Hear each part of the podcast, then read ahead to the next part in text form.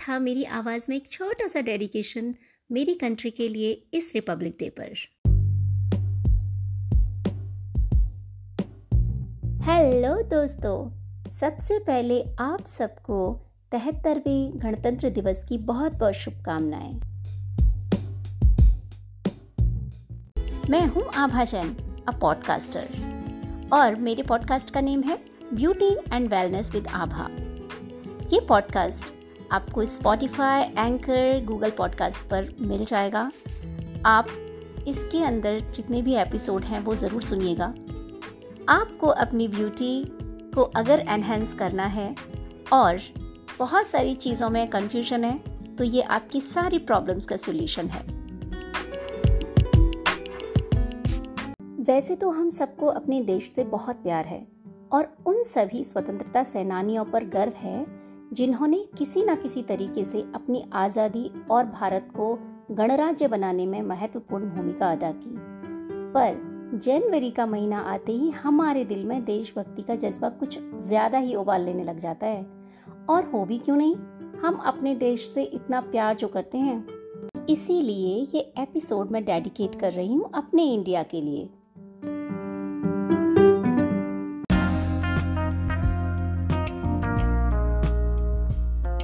तैयार हो जाइए आज उस प्राचीन भारत की सौंदर्य शास्त्र की रोलर कोस्टर राइड में बैठने के लिए, जिसके माध्यम से मैं बताऊँगी आपको हमारे भारत का कामा आयुर्वेद का इतिहास, जिसे सुनकर आप भी उतने ही रोमांचित, खुश और हैरान होंगे जितनी मैं हुई थी, जब मैंने इसका अध्ययन किया।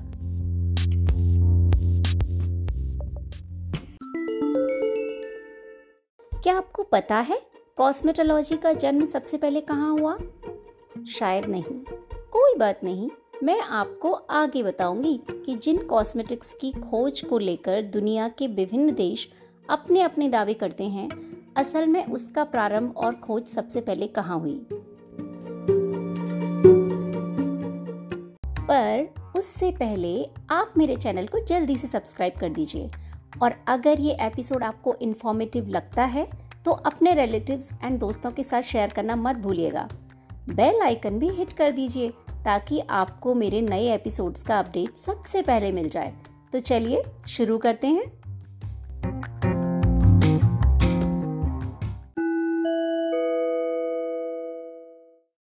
Presenting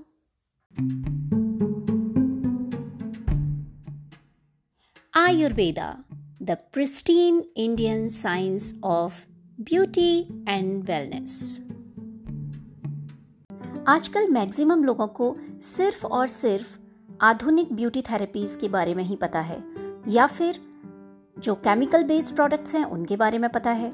लेकिन बहुत कम लोग ऐसे हैं जो हमारी प्राचीन सभ्यता, भारत का जो उन्नत सौंदर्य इतिहास था, उसके बारे में जानते हैं।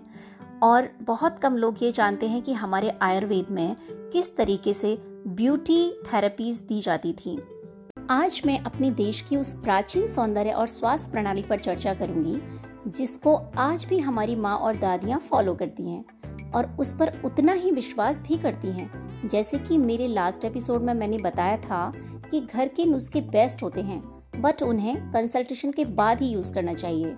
तो आज मैं आपको यही बताने वाली हूँ कि आधुनिक कॉस्मेटिक्स की फाउंडेशन कहाँ से आई और हमारी प्राचीन सौंदर्य पद्धति में उसका कितना योगदान है। आपको जानकर खुशी और हैरानी दोनों होगी कि जिस कॉस्मेटोलॉजी के जनक बनने की दुनिया के विभिन्न देश दावे करते हैं, वो दरअसल हमारे भारत की ही देन है। आज से 5000 साल, नहीं नहीं, वास्तव में 8000 साल पुरानी इंडस वैली सिविलाइजेशन के अवशेषों में इतनी उन्नत प्रकार के ब्यूटी प्रोडक्ट्स और उसकी एप्लीकेशन में काम आने वाले टूल्स एंड वैनिटी के ट्रेसेस मिले हैं जो हमें ये सोचने पर मजबूर कर देते हैं कि दुनिया के देश जिसके लिए दावे करते हैं, वो कितने खोखले हैं।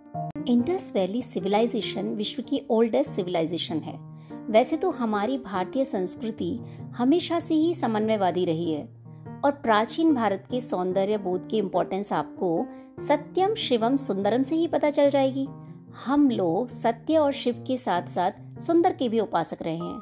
तभी तो प्राचीन भारत में विभिन्न कलाओं के क्षेत्र में आश्चर्यजनक उन्नति हुई थी, जिनमें सौंदर्य को बड़े ही महत्वपूर्ण तरीके से अभिव्यक्त किया गया है।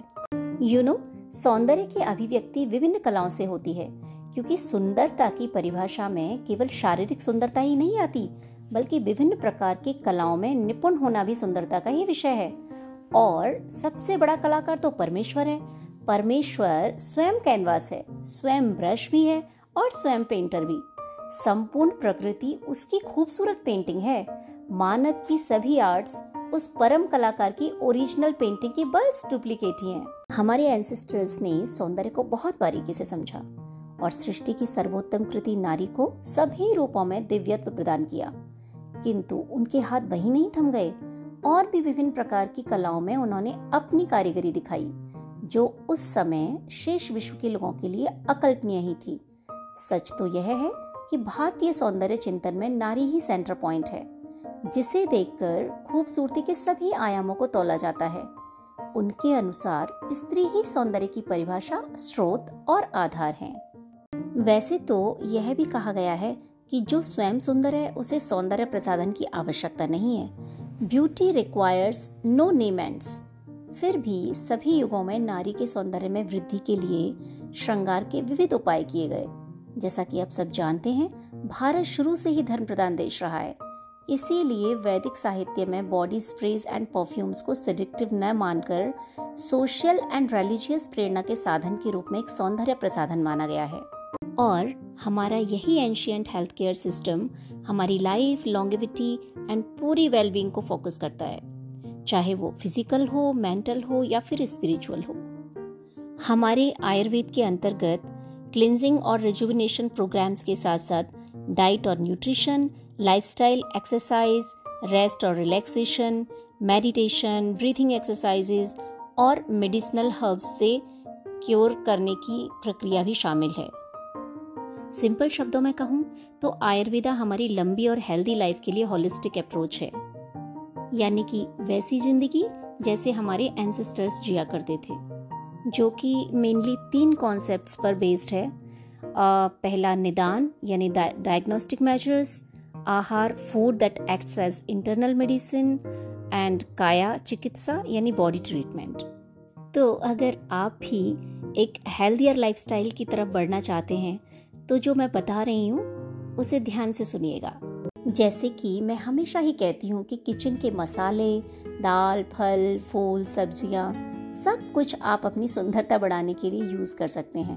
बट उसके लिए आपको पूरी नॉलेज होनी चाहिए कि कौन सा प्रोडक्ट किस तरह की स्किन एंड हेयर पर जाएगा।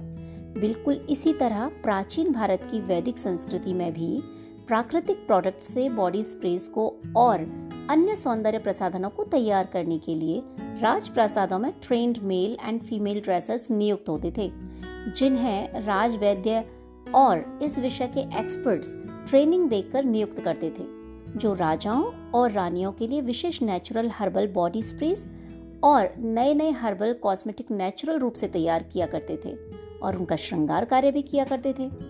अगर आपने महाभारत को पढ़ा या सुना है तो आपको पता होगा कि द्रौपदी को एक वर्ष का अज्ञातवास काटना पड़ा था और उस समय वह रानी सुदेशना की दासी बनकर रोज उनके लिए विशेष तरह के अंगराग यानी बॉडी स्प्रेस तैयार करती थी और उनका श्रृंगार कार्य भी करती थी। आप ये सब तो जानते ही होंगे कि प्राचीन काल में भारत की महिलाएँ स्नान से पूर्व तेल मालिश करवाती थी। स्किन को मॉइस्चराइज और सॉफ्ट रखने के लिए तरह तरह के उपटनों का प्रयोग करती थी। यहाँ तक कि यंग दिखने के लिए सफ़ेद बालों को काला करने की प्रथा भी प्रचलित थी।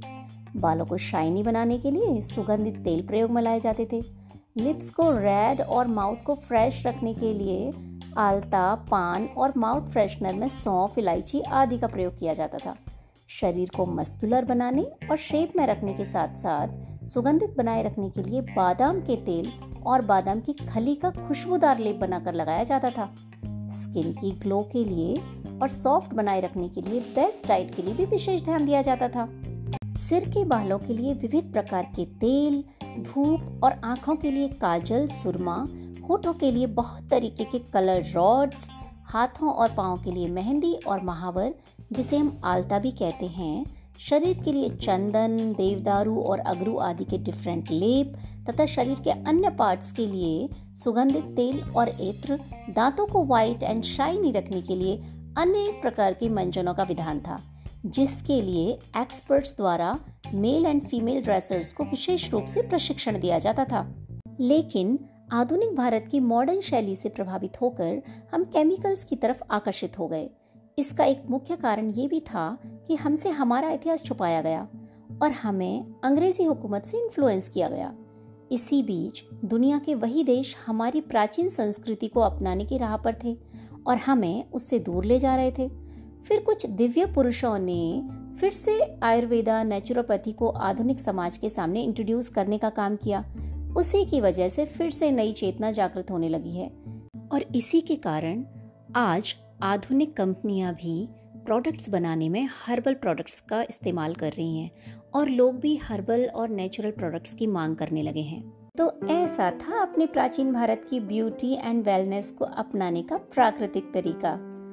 है ना? कितना नायाब और अद्भुत सौंदर्य शास्त्र हमारे भारत के इतिहास का, जिससे कोई साइड इफ़ेक्ट भी नहीं होता था। क्योंकि उसे एक्सपर्ट्स की देखरेख में ही उपयोग में लाया जाता था और उन्हें हेल्दी तरीके से अपने आप को यंग एंड ब्यूटीफुल रखने में सहायक होता था।